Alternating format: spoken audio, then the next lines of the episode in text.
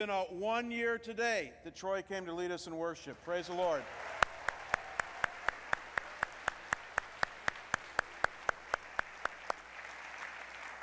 And I got to tell you, that guy's the real deal. I mean, he really is. I, have worked with worship leaders before that are really good up front and they're a real pain to deal with behind the scenes.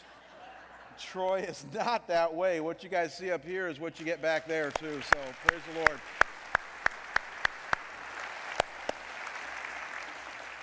It's really funny. In the last service, somebody came up to me and said, I, I see you're preaching on, a, on the sermon topic today of, of, of tired and true. I said, No, it's tried and true, you bonehead. It's not tired and true. I might feel that way sometimes, but it's, it's tired. I mean, tried and true. So, anyways, it, it's, I don't know about you guys. I, I just, I love that worship set. I, they did that in the first service too, and I just felt really, uh, you guys are clapping mood. I just felt really drawn to God. And so, uh, you know, there's sometimes, I know you experience this too, there's sometimes you come in on a Sunday, at least I do, and, you know, I'm just kind of there, just sort of blase, and, you know, and I'm here because I'm paid to be and called to be and all that stuff, but I, I'm here nonetheless, and, Yet God does something in my heart and in my mind as I worship Him and as I'm drawn to Him. And then by the time I get up here to talk to you guys, it's like I'm there. And uh, I just love God for that. And I, and I hope and pray you guys have experiences like that too. Maybe not every Sunday, but times where, as Lewis said so well, that He surprises us with joy, that, uh, that He breaks into our world in such a way that you're drawn to Him. And that's really the whole purpose of worship is to just draw us to Himself and to prepare us for what comes next in our worship service, and that's His Word, which, as you guys know, because this is Scottsdale Bible Church, we believe the Bible is God's Word, it's His truth, it's an instruction manual that God has given us for life on how to know Him and love each other. So, We've been working through the book of Philippians. We're almost done. We're nudging up against the end of chapter 3 today, and next week we'll wrap up in chapter 4. So why don't you bow with me right now, and I'm going to pray. And then as soon as I'm done praying, we're going to show you a little video bump to get you thinking about where we're going in the Word this morning. So let me bow and pray, and then we'll direct your attention to the screen. Father God, we thank you that uh, you draw us to yourself in so many ways throughout the week. You get our attention. And then we come in here to meet together as the gathered church. And in worship, Lord, it's designed to draw us as well to you in our minds and our hearts, even in our wills. So I pray, God, that as we turn to your word now, that we might be prepared uh, to have focused minds, tender hearts to receive what you have for us. Uh, God, if there are some of us here today who are very, very far from you in relationship, may you use this time now to draw us closer, even in salvation. And we pray these things in Jesus' holy and precious name. Amen.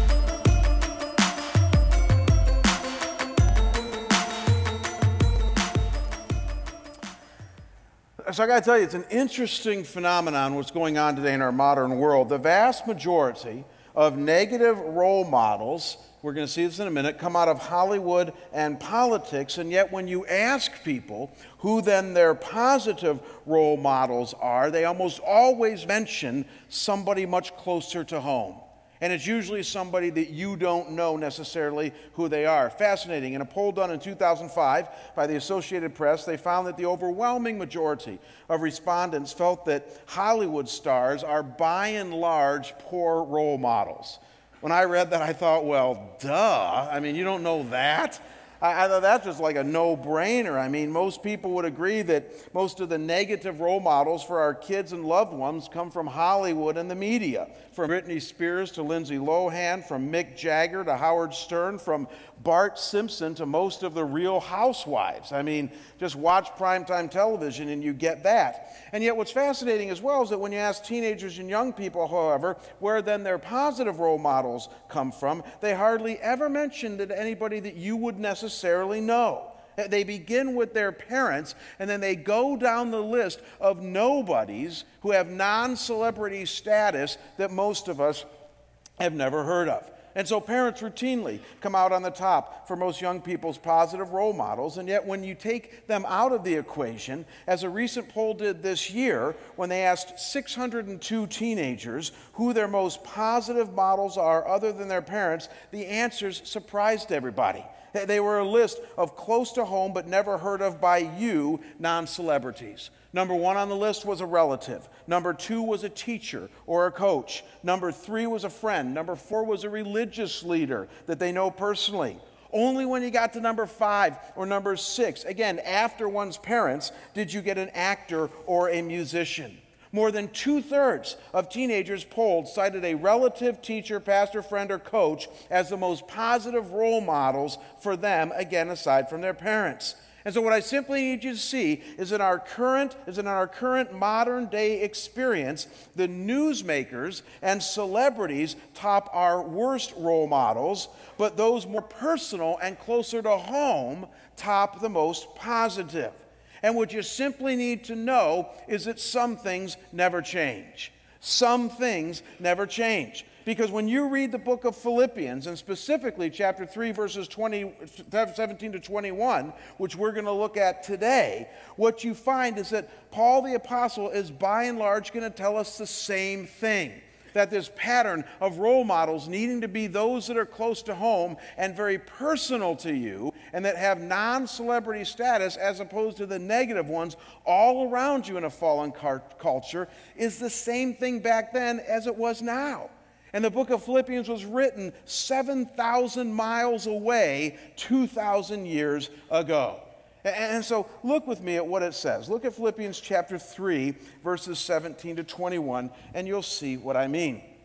It says, Brothers, join in imitating me and keep your eyes on those, Paul, pause right there, the assumption being those around you in your sphere of influence. Keep your eyes on those who walk according to the example that you have in us. For many of whom I have often told you, and now tell you even with tears, walk as enemies of the cross of Christ. Their end is destruction, their God is their belly, and they glory in their shame, with minds set on earthly things.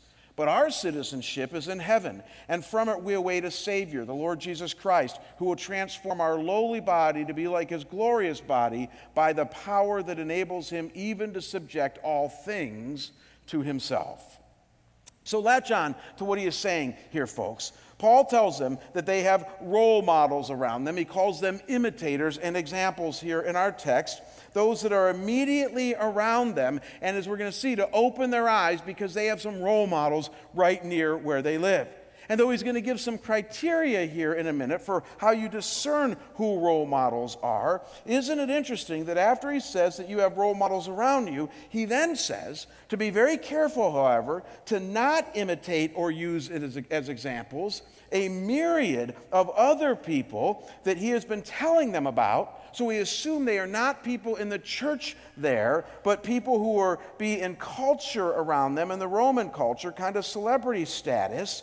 And don't miss that when Paul does this, then he's basically saying that this essential pattern that you and I naturally fall into today, that of choosing our role models as those who are close to us, but not maybe well known by other people, and then rejecting the celebrities that our world puts up, this same pattern has then been in effect for thousands of years now, and it even made it into God's Word, His instructions to you and me. And all I know is that that's pretty cool to me. That's actually awesome. That when I think of the fact that the pattern that you and I have quite frankly discerned pretty well up to this point in our lives is then a pattern that is also affirmed in the Bible, God's word to you and me, I get excited about that. And so I want to ask the question this morning. It's the only question I have. What do we learn from this? How does this affect you and me Monday through Saturday in our daily lives? Two things I want to leave with you here this morning. Two things that I see this passage telling us about how we can have just a few examples around us that might make a positive impact. And the first thing is this look up here on the screen. And that is that there are a few around you who are tried and true, and so follow their lead. This might be the only thing that some of you need to hear in your life right now because you're messing this up big time. There are a few around you who are tried and true, so follow their lead. And so let's look closer at this text. Look again at verse 17 uh, of chapter 3 of Philippians, and I think you're going to see what I mean here. Look at how he begins this. He says, Brothers, join in imitating me. If you underline your Bible, underline that word imitate. Keep your eyes on those who walk according to the example, underline that word too, that you have in us. Uh, the two operative words here are obviously imitate and example. He's saying there's something you need to imitate, there's an example out there for you. That word imitate here is a very interesting word in the original Greek language that the New Testament was originally written in. It's the Greek word sumimatai, where we get our English word mimic from, and it literally means to observe something, then to internalize it for yourself, and then act upon it. Isn't that interesting? Three components to it. You observe something in the culture around you, and then you internalize it, you make it your own, and then you act upon what you now believe for yourself. Paul would expound upon this same idea in the next chapter of Philippians in verse 9 of chapter 4 when he says this. He says, What you have learned and received and heard and seen in me, practice these things, and the God of peace will be with you. And so here's how it works you and I see certain and good and godly things in others around us. We then hear their teaching and instruction on how they got this way. And 1 Corinthians 11 1 tells us that they got this way by Jesus. And then we choose to receive these same good things into our lives. We internalize them into our minds and hearts, and eventually we practice these same things that we've now seen, heard, learned, and received. And in so doing, we become imitators of those around us. Not in some codependent, enmeshed way, but in a healthy way. Having good role models around us in which we look at their lives and say, I like that. I like that godly thing that I see in this person around me. I like it a lot better than what I see in Howard Stern, so I think I'm going to imitate this in my life. And before you know it, you have a role model in your life that you're growing in Christ because of this person's influence. We observe, internalize, and then live out. But we're not done yet. Look again at verse 17, because that's just the first word picture he gives us. And notice that he gives us a second word picture that I would argue is maybe even more powerful when he says that we should walk according to the example that you have in us, meaning like Timothy and Epaphroditus and all the other people that were in the Philippian church back then, or the church in Philippi. And that word example there is likewise a very powerful word in New Testament literature. It's the Greek word typos, where we get our English word typology from. And it literally means, now get this, to mark or to trace or to copy.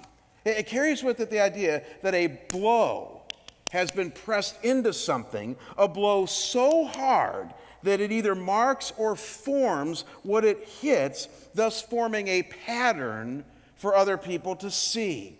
And so the obvious idea here is that God has pressed a blow into the lives of just a few people around you. He has put a mark upon them and formed a powerful character in them through years of ups and downs, joys and trials, all the stuff you guys know about. And this has now become a pattern or an example for you to follow. That's what this word is getting at here. A blow has been struck, a person has been marked that's an example now to you on how God works in one's life. So I, I, was trying to think this week, well, given that wonderful word picture, how would we demonstrate this today? And so I'm doing some construction at my house, so I went and got a two by four. I got a hammer. We'll put all this together here in a minute. I got a cross from my office. I am a pastor, as you guys know. And, uh, and then somewhere in here, I also have a marker. Where is it here? I forgot to use this illustration in the first service, by the way, and so this is new. You guys, they got none of this. And so uh, I got a marker. Here we go. And uh, I want you to, to, to bear with me here. I want you to just use your imagination, and I want you to just, for the sake of our purpose this morning, pretend that this block of wood is you. Can you do that? It's you. It won't be too much of a stretch for some of you. This block of wood is you. All right? And I want you to pretend that this hammer here, now you're going to love this one, is God. If you need to put some velvet on the end of it to help you, then you can do that. But just pretend that this hammer, you'll see where I'm going here, is God. This uh, cross represents who? Jesus. Boy, you guys must have gone to Sunday school or something like that. Yeah, this represents Jesus. And for the sake of our purposes, I want you to pretend that this marker represents the Holy Spirit. Okay, so you have you, we have God the Father, we have Jesus, and then we have the Holy Spirit. Here is exactly what Paul the Apostle is saying is going on here in our text today. And that is that at some point in your life, as God enters in and reveals Jesus Christ to you, he begins to hammer into you the character of Christ as you follow and trust him. Do you get the idea? Blow after blow in your life, through ups and downs, through ins and outs, through difficult times and easy times, through Bible studies, through prayer, through all the things that you've gone through in your life, He is hammering into you the character of Christ. That's what the Bible says happens as we follow Him. Now, isn't it interesting that as He's hammering into us the character of Christ, He says, then the Holy Spirit comes along and clearly marks what Christ has done and is doing in our life. The Holy Spirit, what one author calls the shy person of the Trinity, is the one who then comes along after God has been marking your life with the character of Christ. He comes along and he highlights what Jesus has been doing in you so that hopefully the end goal is that you walk around with the marks of Christ on you that as you now grow in Christ, you have imprinted on you the marks of the Savior, His character, His love, His faith, His goodness. And that part of maturity in Christ, as Philippians has taught us, is that eventually you bear the marks of Christ on you. As He hammers into you, as God the Father does, the ministry of the Son into your life. And then the Holy Spirit clearly traces what God has done in you. And what this book is saying, or what this verse is saying here, is that there are people walking around, now check this out, in your life who have God has been hammering at so long in their character, and the Holy Spirit has been tracing so long in their lives that they now have a pattern in their life that's an example to you. Uh, they're an example of godliness, of goodness, of love, of faith, of perseverance. And God says, Open your eyes. Start to become more like them because they're more like my son Jesus. And so, the opening idea here, folks, is that it's okay to become imitators of a select few in our lives whom we observe and then internalize and then live out what we see. These folks are examples of how God can work in the life of those who are sold out to Him. And as we're going to see here in just a second, that maybe he's even calling you to be an example yourself. There are a few around you who are tried and true, so follow their lead. And all I know, folks, is that over the last 30 years since I've been a Christian, I've been telling you all year, this is my 30 year anniversary of being a Christian. I was 17 when I accepted Christ. After 30 years now, there's been a few, as I look back over the mosaic of my life, whom you have no idea who they are. That goes back to our introduction. You have no idea who these guys are, but they have influenced me in such a significant way. In the man who I am today, in the pastor who I am today, they have been my examples who have imitated much of my life after. And they have names like this Joe Abraham, who's pastoring a little inner city church in Cleveland now, but was my Youth for Christ director that led me to the Lord when I was in high school. Or how about Lud Goltz, who pastored a small church on the east side of Cleveland, who was my pastor after I became a Christian and influenced me in ways that only eternity will reveal? Or how about Kevin Butcher? Again, you don't know any of these people. He was my senior pastor for nine years when I was an associate pastor. The man taught me how to be honest and authentic from the pulpit and to teach the Word of God. And even now, I have a few people in my life now that I look around and I'm patterning my life after them in healthy ways. You get the idea. It's not the celebrity status that our world tells us that should be our role models. That's not it. It's those much closer to home that God, and His goodness and grace and sovereignty, has put around you that have become examples and imitators to you as well as to what a holy life looks like. And I believe that that's exactly the way God works. That He brings people around you and He says, Open your eyes at what I have given you on what a godly life looks like. And so once you and I get this, this idea of imitators and examples that God places around us, the only question then becomes well, how do we know who around us is this kind of person? In other words, how do we choose who these tried and true people are that our lives should and could become more like? And it's a great question. And Philippians 3, believe it or not, goes on to give us the answer. And here it is. It's point two on your outline. And that is that we must use parameterized discernment to know who are tried and true. You're going to like this, I promise. We must use parameterized discernment. You'll see what I mean by that in just a minute here to decide or to know who are tried and true around us. And so look at verse 17 once again, and you'll see what I mean. I want to show you something this time that we pretty much glossed over before. This is a very, very pregnant verse with meaning here. And I want to show you what we glossed over before. Look at it again. It says, Brothers, join in imitating me. We saw that. Now here it is. And keep your eyes on those who walk according to the example you have in us. Focus on that little phrase, keep your eyes on. It's the Greek word skopeo, which simply means to look for, to notice something.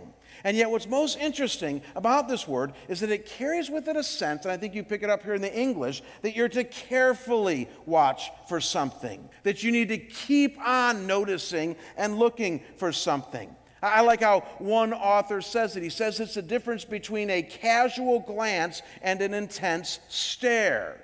So, you and I were all taught since we were little guys to never stare at things or people. God says, hogwash.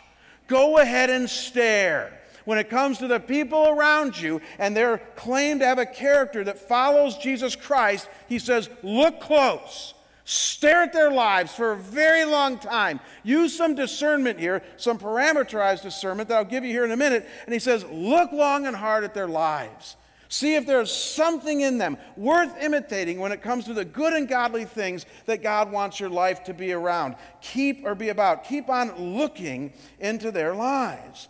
And isn't it interesting that once this is laid out, this idea of using focused discernment to assess who we're going to allow to be examples to us, that the next four verses, verses 18 to 21, give us the parameters of this discernment. This is why I call it parameterized discernment, because it's the kind of discernment that we need to put parameters around, the parameters of God's values as laid out in His Word, as the kind of people that He wants or not wants to be examples to us. And so let's be real clear about this, folks. It's not just a discernment that I hear so often in the church in which somebody says, okay, I need to discern who should be a good example and who shouldn't. So, given my vast experience with life and others, I select this person and that person. And I will reject that person and this person for not being good examples. Aren't I a good discerner? It doesn't work that way at all. No, it's the kind of discernment where you use God's preset parameters as outlined in His Word, and as we're going to see here in Philippians, as to what a good example is and is not.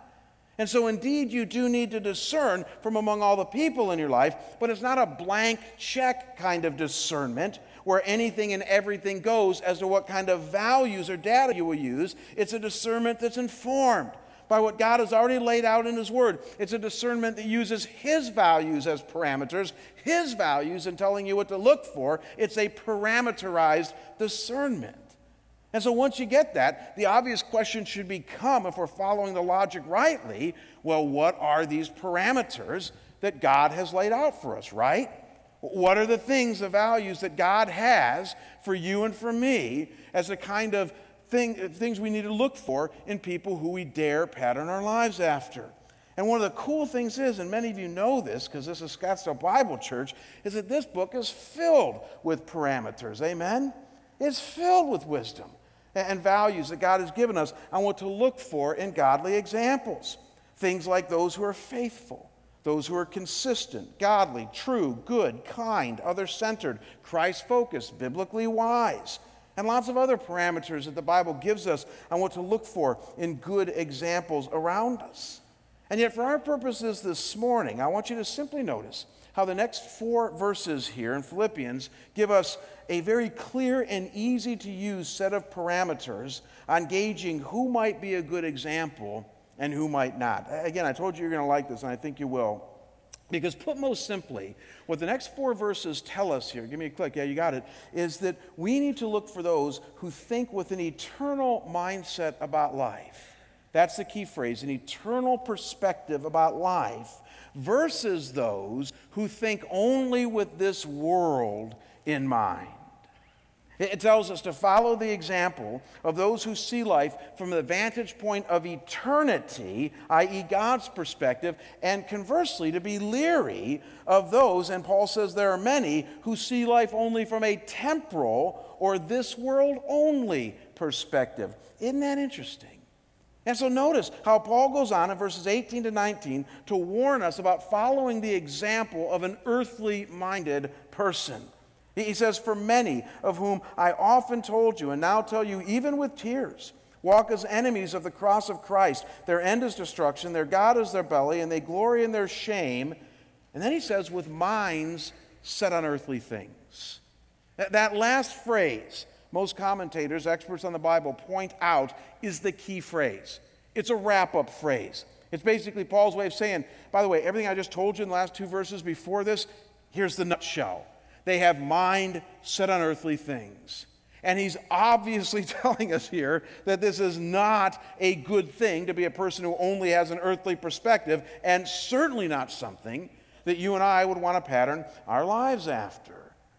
And the question I want to wrestle with for a second here, because some of you are rather new, maybe to the Christian faith, or even if you're not, you've never wrestled with this, is why is it that Paul's so concerned that we have, as we're going to see, an eternal perspective and not just an earthly perspective. Why is he concerned about people who have this earth only perspective? What's so dangerous about that?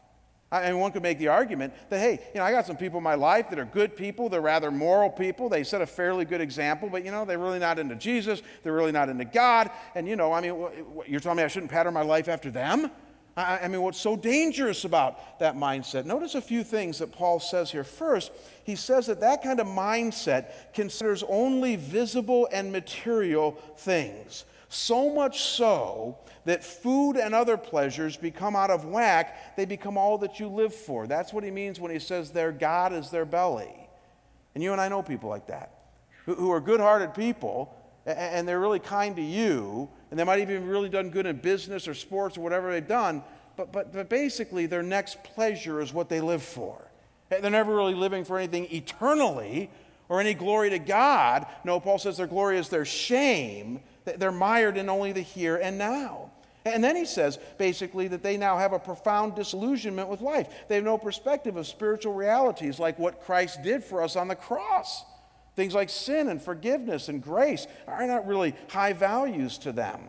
He says they basically ignore God in the spiritual realm, and isn't it sobering? He says it leads to destruction. You know, commentators argue does that mean destruction here by like a life that's spiritually shipwrecked, or does it mean destruction in the next life, like eternity without God? And they bicker back and forth on what it means. And, and I'm like, well, I don't know, probably both. I mean, somebody doesn't know Christ, and somebody that's just living for their own pleasure is probably going to have a self destructive thing happen to them here and, and probably in the next world as well. But don't miss what he's telling us, folks. He's telling us that there will be many, that should scare us, many in our paths who have their minds set on earthly things. They see life only from a sociological, human based perspective not from a spiritual, God based, Christ centered perspective. And though we should love them and pour into them and share truth with them regularly about God and His kingdom, he's saying don't use them as examples to follow, no matter how confident or together they might seem or try to portray. And this is why, by the way, that successful Hollywood types, or for that matter, successful political types, or successful sports types, or successful business types, who have attained all this world has to offer by way of success, fame, power, and prestige, but have no obvious and proven spiritual life that knows God through his Son Christ and values his word, the Bible, why we should be very careful about following their example. Now it makes sense.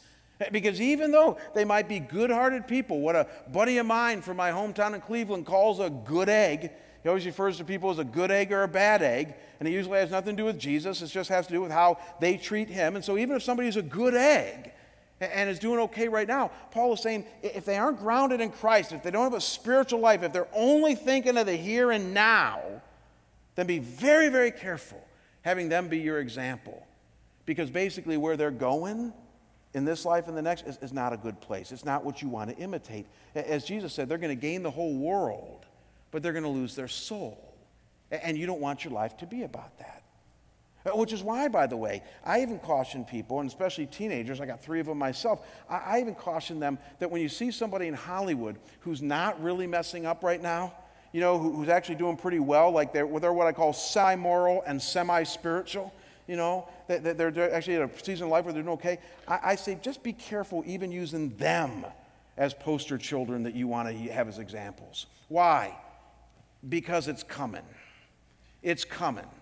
I, I, mean, Jesus said that what is in the darkness will eventually come to light. And, so I've lived long enough, and many of you, some of you have lived longer, have realized that the reality is, is that given enough time, what's eventually in here is going to come out and be shown out here.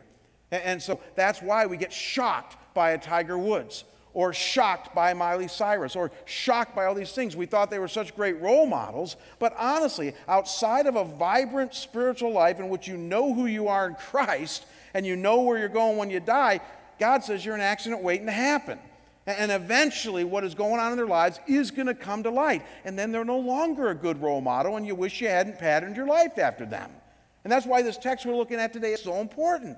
Because he's saying, pattern your life after those who have proven themselves over a long period of time, very close to you, that you've been able to see and experience in your life. Those are the ones that you want to begin to trust. And very positively, that's what he moves on to talk about in verses 20 with 21, and then we're going to be done. Look at what he says. He says, But our citizenship is in heaven, and from it we await a Savior, the Lord Jesus Christ who will transform our lowly body to be like his glorious body by the power that enables him even to subject all things to himself. Obviously, Paul is talking about an eternal perspective here. Amen? I mean, looking closely at these two verses, just don't miss the mindset that this kind of person has when it comes to this world and reality. Paul says that this is somebody who knows that his or her citizenship is in heaven. In other words, that's simply a fancy way of saying that this person realizes this world is not my home and I'm just passing through. It's somebody who knows that Jesus is the only one who can save us eternally and that he's coming back someday to bring us to where he is. So their hope is not only grounded in this world, but it's grounded mostly in the next. It's somebody who knows that heaven is a very real place with no more tears, no more sinful and fallen bodies, but a new and glorified one. Again, they're thinking with eternity in mind. See a pattern here? And it's somebody who knows that God is sovereign and in complete control over all, even in the here and now, and that nothing happens outside of his peruse and care. He subjects all things to himself. And so add all this up, folks. This is obviously somebody who knows God and his economy really, really well.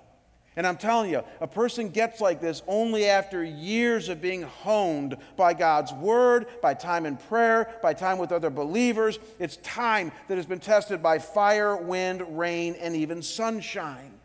And I want to be careful here because I'm not trying to describe, neither is Paul, a perfect person. I mean, far from it. It's just a real person They fit the bill for what a godly example looks like.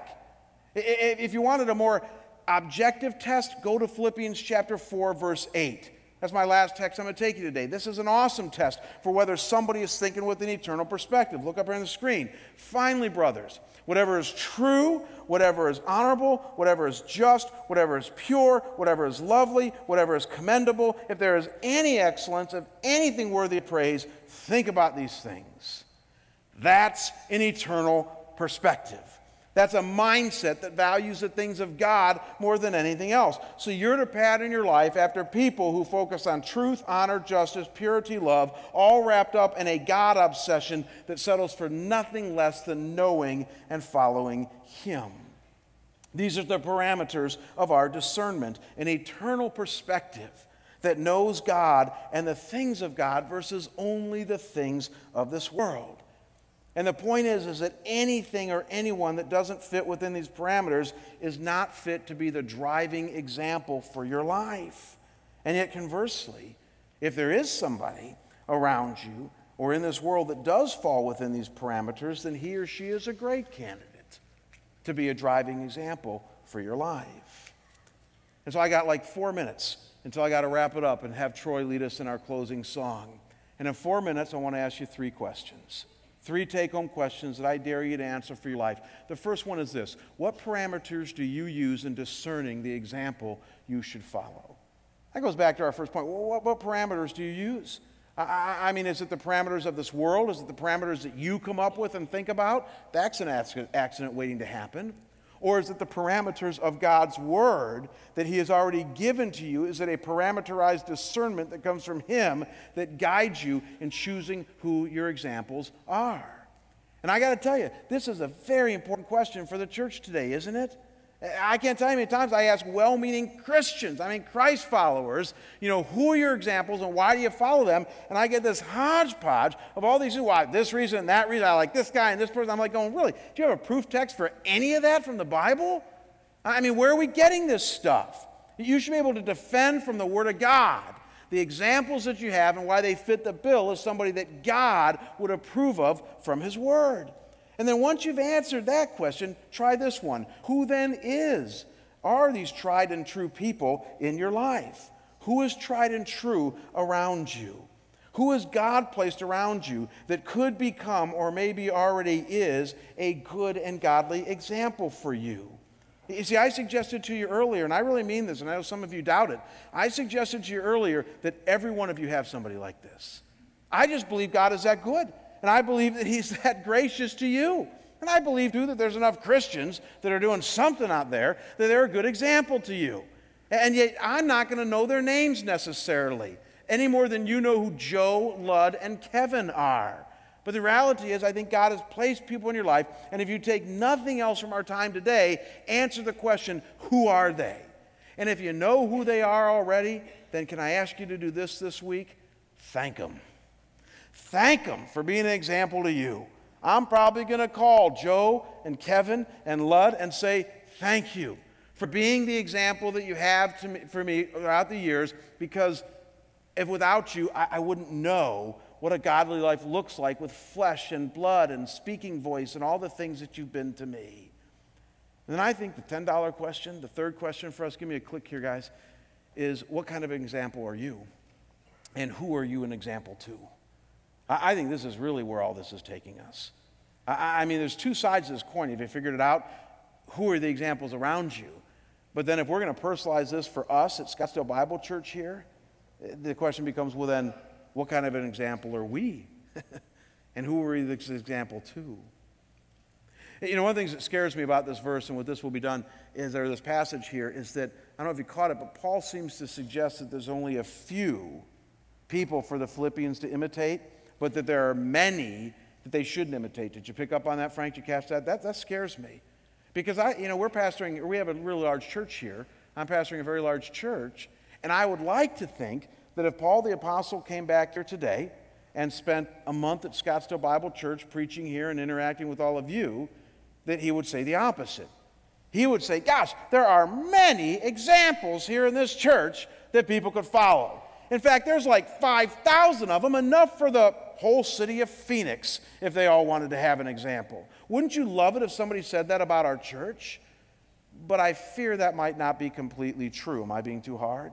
I, I fear that there have been some of us who've been lulled to sleep when it comes to our Christianity. We've become really good pew sitters or Bible study attenders or financial givers or whatever it is that we do to contribute, but we're not really in the game.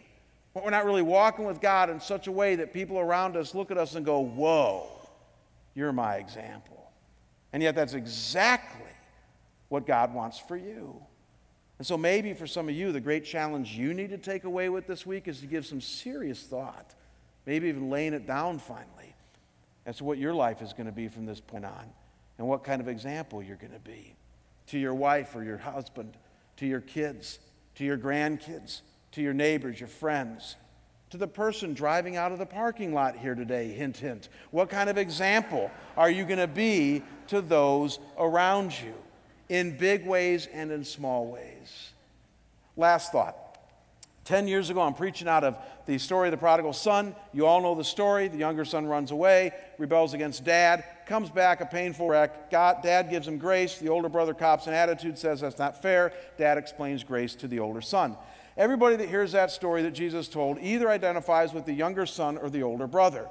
They either say, I'm the younger son who runs away, or I'm the older brother that cops an attitude. I get it I was reading a book 10 years ago by Henri Nouwen, in which Nouwen basically said that's good that we equate ourselves with those two people, but at the end of the day, what mature Christianity equates one with is the father in that story. And that you eventually have to grow up and become like the father.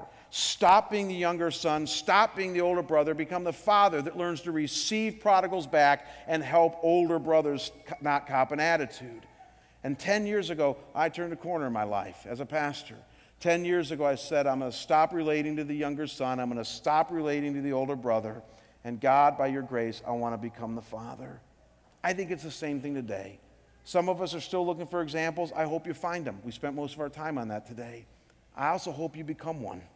I also hope that maybe today is a day for you to turn the corner and say, I commit to being an example of what it means to walk with God, to know Him, and to live this Christian life He's called me to. Let's pray. Father God, I thank you that your word comes along, and though there's some in culture today that don't think it's very relevant, eh, they're so wrong. It's like relevant all over the place. And God, I thank you for your word that does speak to our lives where we live, and as we've seen today, Lord, even helps us wade through Hollywood culture, politics, business, our personal lives, everything that we're faced with Monday through Saturday. And God, I pray that as we've plumbed a little bit of the depths of what it means to be an imitator and an example, what it means to have people around us this way, as well as to be that to folks around us. I pray, God, that by your grace, you take each of us the next step that you want us to go. For some of us, Lord, that will be to find an example around us. By your grace, help us to do that. Give us a parameterized discernment that helps us to identify those people in our lives. And Lord, for others of us, we're ready to be examples. We were ready years ago. Help us, Lord, now to play catch up, to have a sober and serious walk with you and the kind that allows others to pattern their lives after us around us. God, I thank you for your word. As we sing this last song of worship to you, I pray you might be pleased and that uh, your grace would continue to be poured out on us. And I pray this in Jesus' holy and precious name. And we all say together, Amen.